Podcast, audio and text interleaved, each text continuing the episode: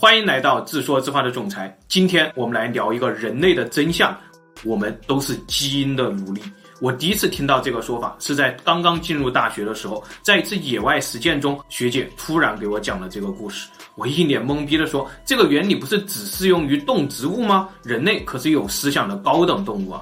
然后学姐跟我讲了一本书，叫做《自私的基因》。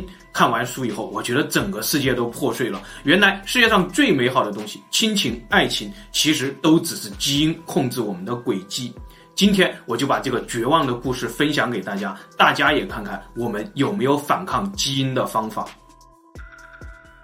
时间回到一百年前，一九一四年，一个叫做约翰斯通的生理学家正在做一个实验。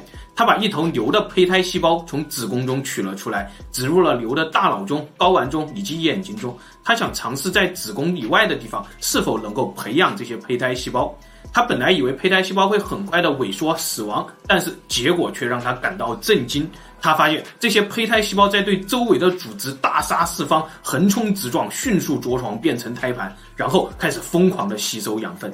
胚胎的发育简直和癌细胞一模一样。约翰斯通倒吸一口凉气，怪不得子宫内壁上充满了无数的致命免疫细胞。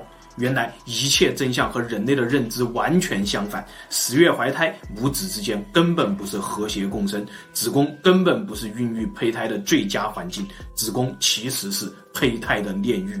后来的科学家又在小白鼠的身上重复了这个实验，结合进一步的生理学研究，他们得出了一些结论。第一，对于母亲来说，她最好可以连续生育很多的胎儿，这样她才能把自己的基因复制出尽可能多的拷贝。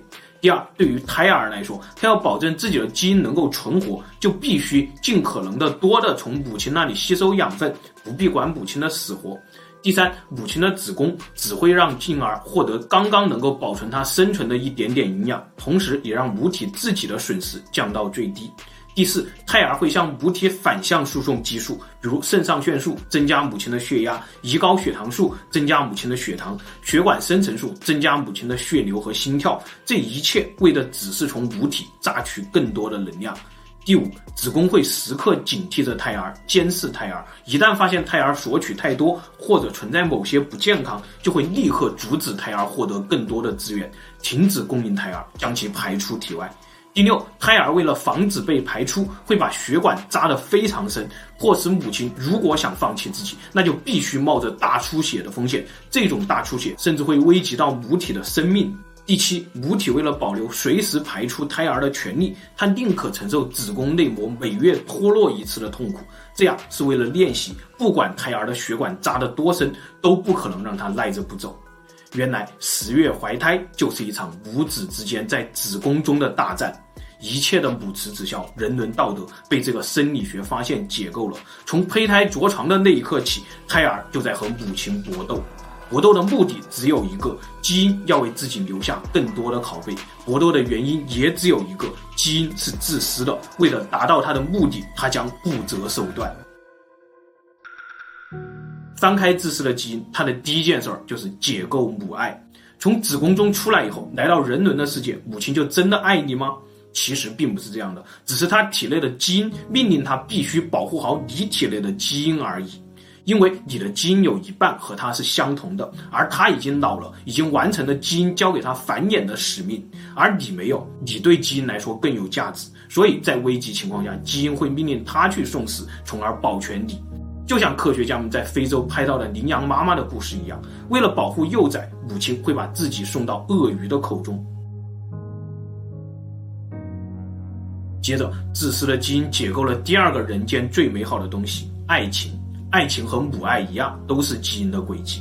首先，女性的繁衍成本非常高，这个我们从前面的子宫战争中就可以看出来。但是，男性的繁衍成本呢，非常非常的低。为了平衡这种成本差异，女方必须要求男方买房买车，必须有钻戒，必须用婚礼承诺你会照顾我一辈子。因为对于女方的高成本基因来说，她必须找到另一个低成本基因来为自己提供更多的生存条件。所以，自然界中绝大多数的动物都有求偶择偶的行为现象，这其实是基因在尽量拉平各自成本的一种交易。一般的都是基因成本低的一方，通常是雄性去求偶；基因成本高的一方，通常是雌性去择偶。有一个例子，海马是爸爸生小孩，爸爸养小孩，因此雄性的基因成本变高了，那择偶求偶的关系是否会互换呢？答案是肯定的。而且科学家得出了一个实验数据，雄海马最终选择的雌海马，通常比被他拒绝的那些雌海马要多出更多的卵子，大约多百分之六十。这就有点类似我们人类择偶标准中高富帅当中的一条富。再说一个恐怖一点的例子，螳螂。螳螂的基因平衡策略非常粗暴，雌螳螂会直接吃掉正在和自己交配的雄螳螂，雄螳螂的基因则命令它一动不动。有时候人类为了求偶，也会做出和雄螳螂一样奋不顾身的事情。我们把这种牺牲和一辈子只爱一个人的誓言叫做爱情，而事实上呢，这背后是双方的基因在平衡成本时达成的一种交易。然后基因通过激素控制身体，让身体感到愉悦，感到幸福，感到可以为了另一半而奋不顾身。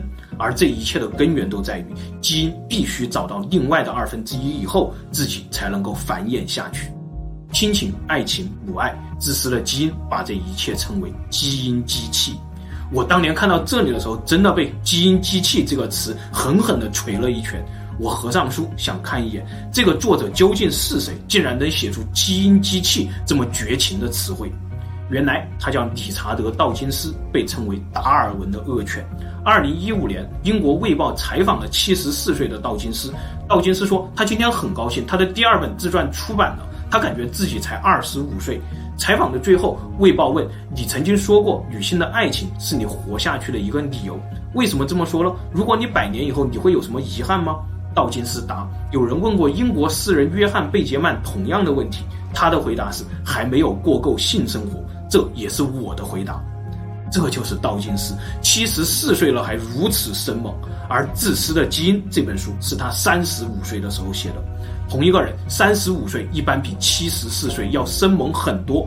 那‘基因机器’这个词究竟有多生猛呢？到底在说什么呢？我们接着看。”最开始，达尔文说，进化是以个体为单位的，物竞天择，适者生存。好比我和你两个人去森林当中徒步，突然撞见一只老虎，这个老虎就是天择，咱们两个人就成了物。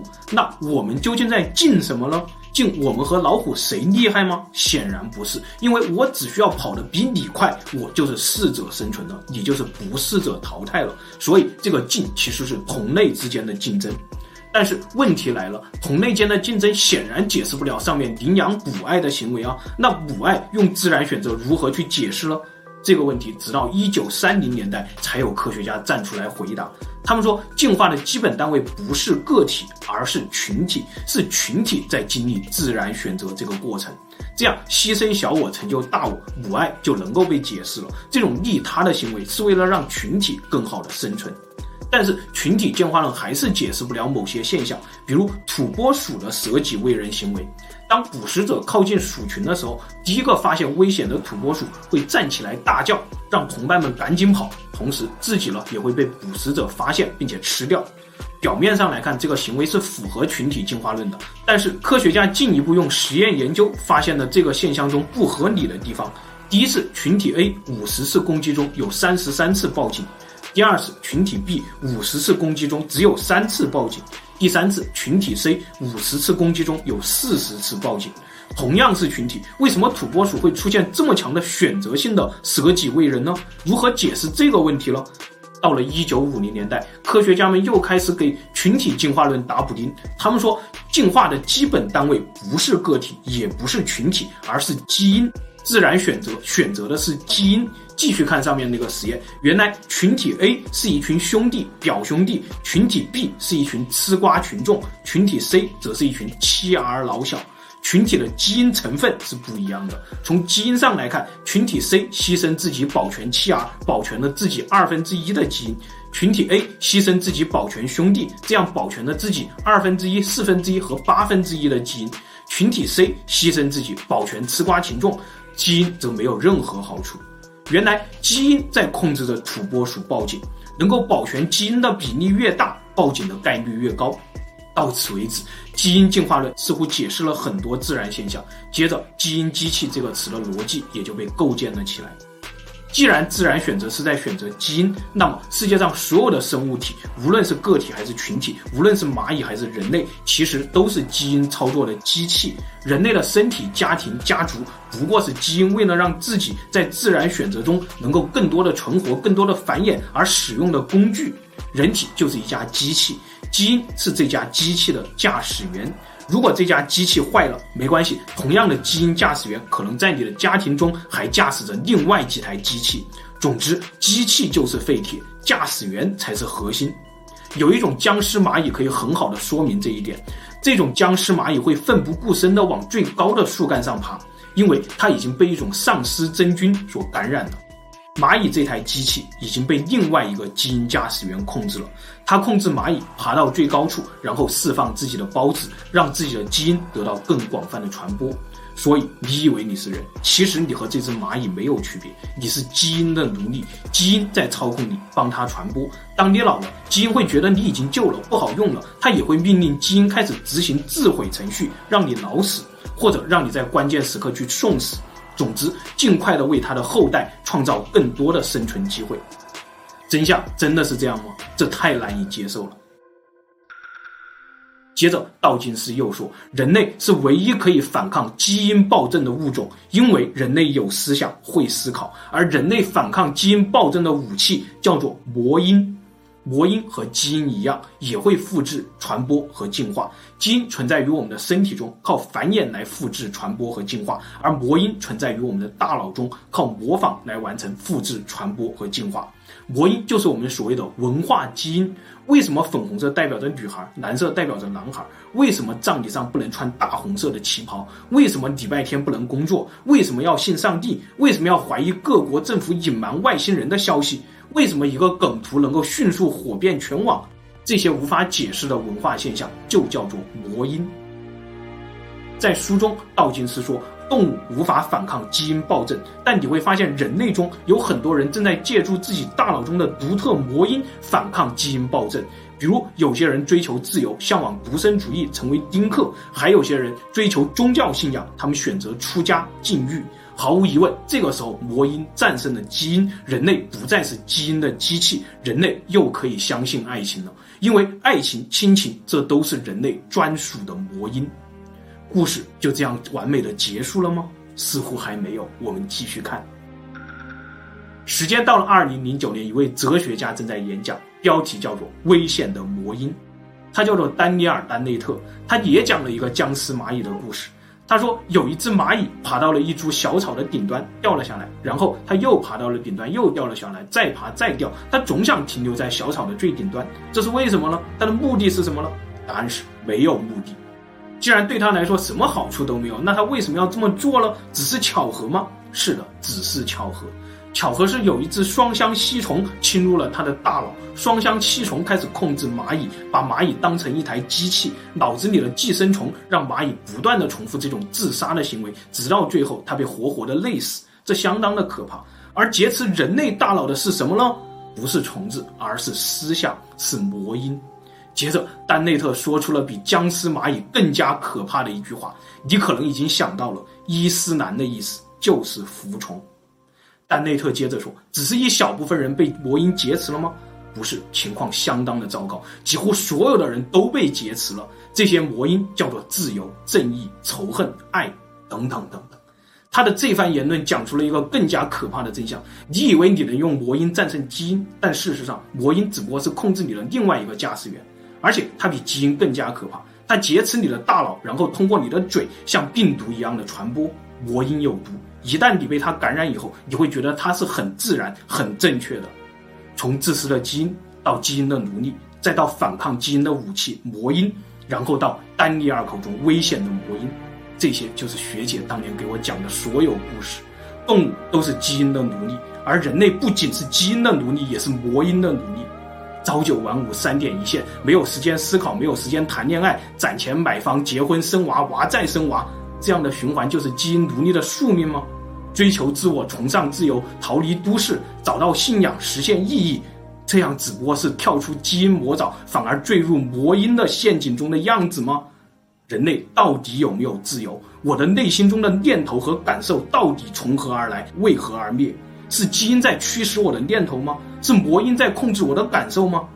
这些问题，我从十多年前读完《自私的基因》以后就一直在思考，但是到今天一点答案都没有。希望大家能够找到自己的答案。今天就分享到这里，谢谢大家。听到这话，我觉得我突然也找到了答案。